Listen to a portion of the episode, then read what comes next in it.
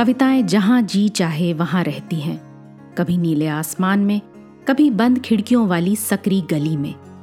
कभी पंछियों के रंगीन परों पर उड़ती हैं कविताएँ तो कभी सड़क के पत्थरों के बीच यूँ ही उगाती हैं। कविता के अलग अलग रूपों को समर्पित है हमारी पॉडकास्ट श्रृंखला, प्रतिदिन एक कविता। कीजिए एक नई कविता के साथ अपने हर दिन की शुरुआत। आज की कविता है बेसन की सौंधी रोटी पर, लिखा निदा फाजली ने, और सुनिए मेरी यानी आरती की आवाज़ में।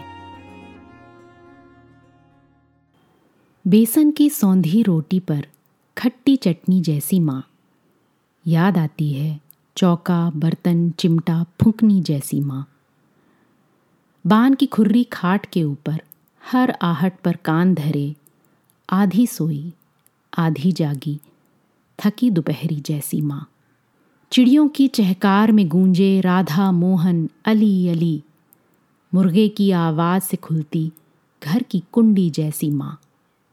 बीवी, बेटी, बहन, पड़ोसन थोड़ी थोड़ी सी सब में। दिन भर एक रस्सी के ऊपर चलती नटनी जैसी माँ। बांट के अपना चेहरा, माथा, आँखें जाने कहाँ गईं?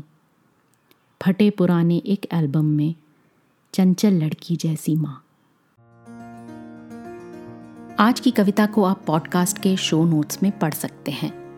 आप जहाँ भी प्रतिदिन एक कविता सुन रहे हैं, वहाँ अपने कमेंट्स शेयर करना ना भूलें। अगर आप चाहते हैं कि नई धारा रेडियो की ये प्रस्तुति हर सुबह आपके व्हाट्सएप पर आ जाए तो हमें इस नंबर पर मैसेज भेजें। Seven four two eight seven seven five three seven six कल एक और कविता के साथ फिर मिलेंगे।